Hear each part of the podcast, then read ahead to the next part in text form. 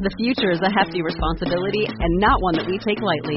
But then, taking things lightly has never been what Hefty is about. That's why we've created the Hefty Renew program that turns hard to recycle plastics into valuable resources like park benches and building materials. To participate, simply fill up an orange Hefty Renew bag with accepted items, tie it up, and drop it in with your regular recycling. That's it. It's that easy. It's time to rethink recycling with Renew. Particular valued resources may vary by geography. More info available at heftyrenew.com. Back with another edition of the Cool Stuff Ride Home podcast. Reggie Rizou and Marcus Paff with you. On today's episode, the reemergence of a species previously extinct in the wild. Plus, we've always known Air Jordans were expensive, but you'll never guess where this rare pair was found. Stranger Things comes to the stage in London, and this week in history. Coming up on Cool Stuff Ride Home. Well, unfortunately, many of us have become all too familiar with the designation endangered species. In some cases, animals that were abundant just 30 to 40 years ago have declined in population to the point of nearly disappearing from the wild. Well, here's a story of one animal trending in the opposite or correct direction. In Africa, the scimitar horned oryx is now classified as endangered, which sounds like a bad thing until you consider it was previously declared extinct in the wild. It's the first time the International Union for the Conservation of Nature, which happens to be the world's largest conservation organization, has ever moved a species on its red list from extinct in the wild to endangered. Now, per the Zoological Society of London, the scimitar horned oryx and other desert animals, such as the Dama gazelle, ostrich, and Addax antelope, thrived in the African country of Chad until the late 1970s, thanks in large part to a game reserve deemed to be one of the world's largest protected areas at over 78,000 square kilometers. Unfortunately, there was an extended period of civil unrest in Chad during the 1980s, resulting in a severe decline in oryx numbers due to excessive hunting. By the late 90s, it was widely believed the species had gone extinct in the wild as the last surviving individuals in Chad and nearby Niger died out. And since that time, the species has only existed in captivity, with over 220 zoological institutions contributing to a global captive breeding program and other collections held in the UAE as well as on ranches in Texas. The recovery of the oryx came down to the conservation work of the aforementioned entities, all of whom kept the oryx alive while the governments of Abu Dhabi and Chad work together on a reintroduction program. Now, at a 2012 workshop in Chad, Environment Abu Dhabi, that's the Middle East's largest environmental regulator, along with the government of Chad, the Sahara Conservation Fund, and the Zoological Society of London, they all secured the support of local landowners and nomadic herders for the reintroduction of the scimitar horned oryx to the reserve. Environment Abu Dhabi actually got the ball rolling on the most recent step in this project by curating captive animals from zoos and private collections all over the world with the goal of ensuring genetic diversity among the herd. In March of 2016, the first 21 animals from this world herd were released over time into a fenced off part of the previously mentioned Chad Reserve where they could acclimate. Shortly thereafter, one female gave birth, which brought about the first oryx born in its once native habitat in over three decades. In January of 2017, 14 additional animals were flown in and released at the reserve. And by 2022, the species was reassessed by the IUCN and determined to be endangered, but not critically endangered, with a population of between 140 and 160 individuals that was increasing not decreasing. Now, ZSL conservationist Tim Wacher, who first worked for ZSL on the scimitar horned oryx in 1985, said, quote, This reintroduction represents the result of decades of collaborative effort between national and international conservation organizations, the government of Chad, the EAD, and local Chadian communities. It's been a privilege to play a part in returning this iconic species to its original homeland, releasing these animals back into their native arid grassland landscape after more than two decades of absence was an emotional moment for all involved. End quote. Now, Reggie, you, you hear a story like this, it's a feel good piece. I don't know that a lot of us really sit and think about the ramifications of something like this, but certainly when you remove a species from any ecosystem, it's going to have unintended consequences. And in many cases, you know, those could be quite severe. So I think it's pretty darn cool to see what the world can do. And I say the world because of the number of different organizations that were involved in this project for the last 40 years, essentially, to get this done and to restore something that really never should have gone away it's actually quite amazing to see how quickly that population has increased as well. I mean, there are like rabbits out there just, you know, producing babies like crazy. Well, I, I, think the conservationists of the world would take it if they could uh, churn out like rabbits do, uh, more of the oryx. But it's, uh, you know, frankly, like I said to start this, a bit of a, a feel good piece to see what a number of parties working together can accomplish. So good on them. And, you know, maybe we can do this again for some other species down the road that are endangered right now.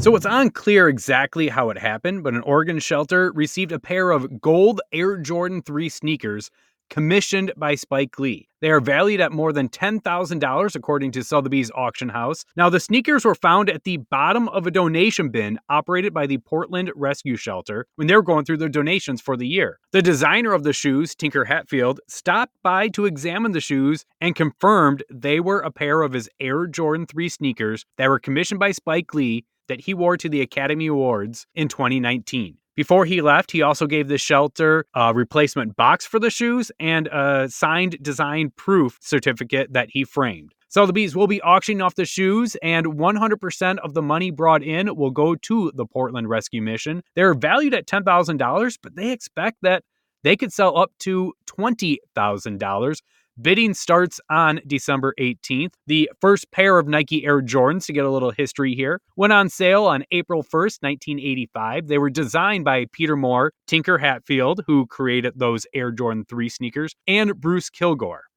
The famous Jordan logo of him jumping and dunking the ball came from a photograph by Jacobus Rentmeester. The picture was taken before Jordan played for Team USA in the 1984 Olympics. Rentmeester sued Nike in January of 2015, saying that they copied the photograph that he granted them temporary permission to use. The case was dismissed in June of 2015. In 1984, any guesses on how much money Jordan made from this lucrative deal, Marcus? I have heard this before, Reggie, so I'm going to withdraw myself from guessing, okay. but let's just say it's a lot of a lot of money. Jordan's original deal that he signed was only five years and he made $2.5 million on it. So you look at some of the sponsors nowadays, that's not a lot if you look at it in that. However, I'll get to a more of the details of what he's making now on it in just a second. But sales of that shoe for their first year came to $126 million. So they definitely made their money back on that, although they did have to pay some NBA fines because the shoes violated the NBA's policy for colors. That led to a $5,000 per game fine, which Nike paid for and they had a little fun with. They kind of did a campaign around that as well to draw attention to the shoes. Well, it was in 1997 when Jordan and Nike introduced that Jordan brand. Last year, that brought in $5.1 billion. It was reported that Jordan earned somewhere between 150 million to 256 million as part of that deal. So uh, let's just say he's doing pretty well, just having his name on shoes. Uh, yeah, and he's making that in perpetuity, Reggie. Like year yes. after year, he makes money doing nothing at this point, which is absolutely insane. Did you I mean, have a chance to watch the movie Air? I haven't watched the movie yet. Uh, it's on my list of things. It's one of those movies where I know I'm going to enjoy, but it's hard for me to get incentivized to sit down and watch it. For me, this was one that I said I have to watch this right away. This is this just I don't know. It appealed to me on so many levels. And the funny thing is, it's really not about Michael Jordan so much as it is about the folks at Nike and the shoe itself. The individual who played Michael Jordan is only in it for a brief period of time. Of course, his parents play an integral role. I would say this for anybody who hasn't seen it, including yourself, Reg, go check it out because it really is a fascinating watch. And like any movie that's based on something that actually happened, of course, you'll come away and say, all right, how much of this was quote unquote enhanced or made to be a little bit more dramatic than what really took place. But, you know, from the things that I have read, it sounds like it's at least relatively true to form and and uh, paints a pretty good picture of how this came to be. And frankly it's pretty wild. Persistence pays off i guess. So for those air jordan 3s that are on sale though are you putting in a bid Well, you know how much I make off this podcast, Reggie. So, of course, I will place a bid that will immediately be outbid by, I'm sure, several hundred thousand dollars because I might come in at about 10 bucks, unfortunately. Another question I asked this before when we had our whiskey story that went on sale. Say you buy the shoes for $20,000. Do you wear them? No, no, uh, you, you you can't you can't do that. What if you, what if you're on a date and it's like the perfect girl and you're trying to impress her? Well, first of all, what girl? I, I shouldn't say what girl. That's I'm being oversimplifying this, but I get the feeling that a lot of girls probably don't care or aren't going to know that that's a twenty thousand dollars shoe and that Spike Lee wore it in 2019. Right? I mean, there's a lot Well, I of mean- people in general that aren't going to know that.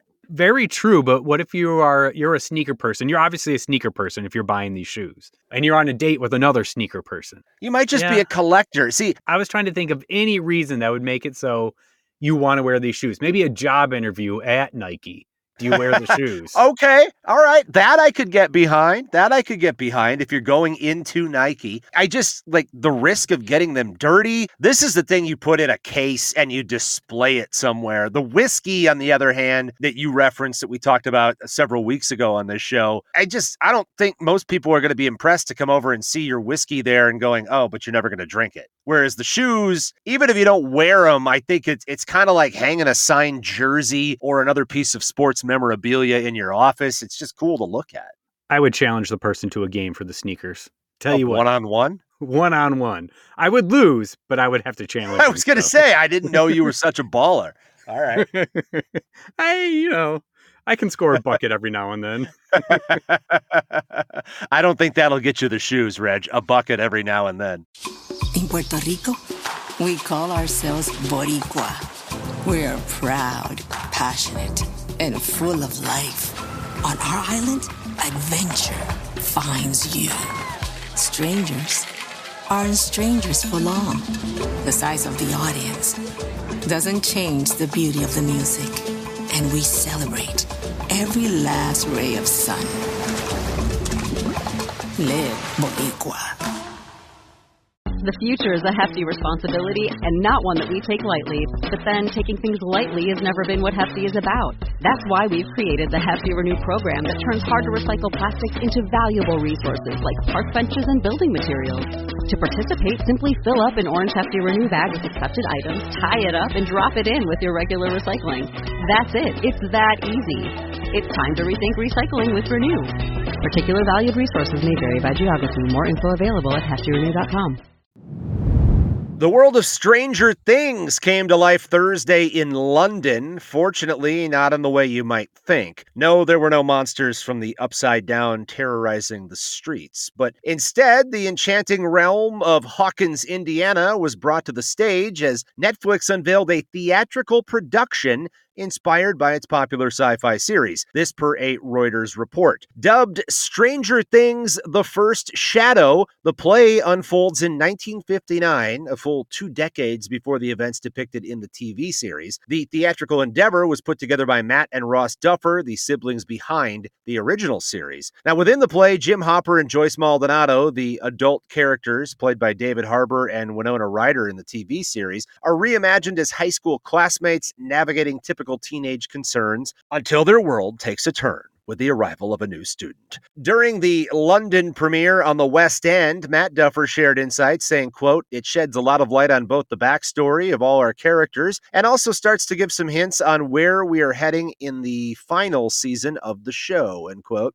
Stranger Things made its Netflix debut back in 2016. Wow, it's been a long time now, and quickly it became the platform's most watched English language series. If you're not familiar, the storyline follows a group of teenagers grappling with supernatural phenomenon in the fictional town of Hawkins, set against the quintessential 80s backdrop. The fifth and final season of the series faced delays due to two Hollywood strikes this year, but Matt Duffer revealed production is scheduled to resume in January for what is expected to be a year-long shoot. Speaking about the upcoming season, he remarked, quote, "It's a huge season. It's massive. There are a lot of expectations, but you take it one day at a time. It's going to be challenging but super rewarding." End quote. Netflix is actively working to transform Stranger Things into a lasting franchise. Alongside the stage play referenced here, the company has greenlit an animated spin off series. Reggie, the obvious question coming out of this are you a Stranger Things watcher and or fan? I have watched it. I didn't watch the first season immediately. I was convinced into watching it, and now, yeah, I, I watch it. I'm a fan. I have to admit, I was attracted to it immediately because of the '80s backdrop. It just it reminded me too much of growing up, quite frankly. So I really loved the first season, as obviously a lot of people around the world did, and I've enjoyed it throughout. But I, I still think that first season was probably the best. So we'll be anxious to see what they have in store for the fifth and final season. And you know what? Frankly, if I get to London, I'd probably be tempted to go check out this play too. I don't know, but by the time the fifth and final season comes out, those kids are going to be like 30 years old. They've got their PhD in psychic phenomenon or I don't know, parapsychology. I mean, they might even be older. Who knows? We, they may be going there in wheelchairs and you know, having their caretakers to help them with the monsters instead. Well, yeah, I mean, if that's the case, those kids are still younger than us, Reggie. So we're not watching the final season. Yeah, that's how old they are.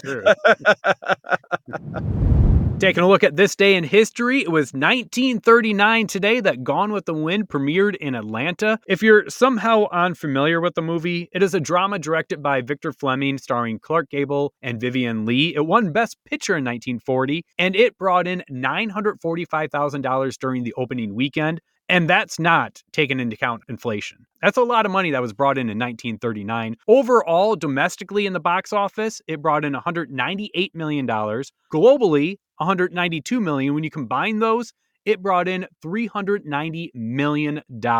Total earned once you take into account inflation, $4.2 billion. That makes it the highest grossing film of all time, followed by Avatar at $3.8 billion. Then number three, Titanic, about $3.5 billion. Star Wars at $3.4 billion. Uh, Avengers Endgame comes in at number five, around 3.1 billion, followed by Sound of Music around 2.9, E.T. around 2.8, Ten Commandments came in around 2.6 billion, Dr. Zhivago at 2.5 million, and Star Wars: The Force Awakens comes in just below Dr. Zhivago, close to 2.5 billion as well.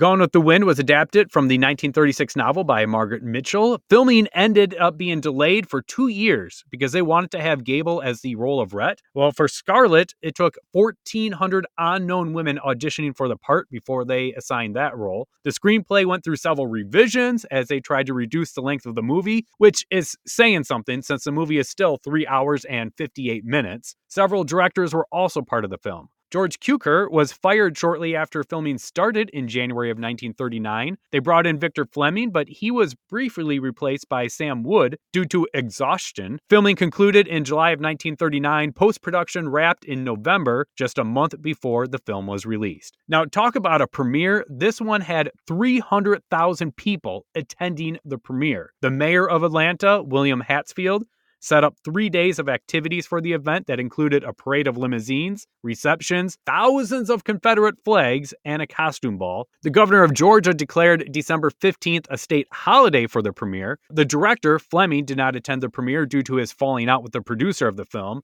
The black cast members were also not able to attend the film due to Jim Crow laws. Clark Gable actually was going to boycott the movie, except for Hattie McDowell, convinced him to attend. Later in life, former President Jimmy Carter said the premiere was the biggest event to happen in the South in his lifetime. The movie cleaned up at the Academy Awards as well. Outstanding production, they won. Best director, they won. Best actor, they were nominated. Best actress, they won.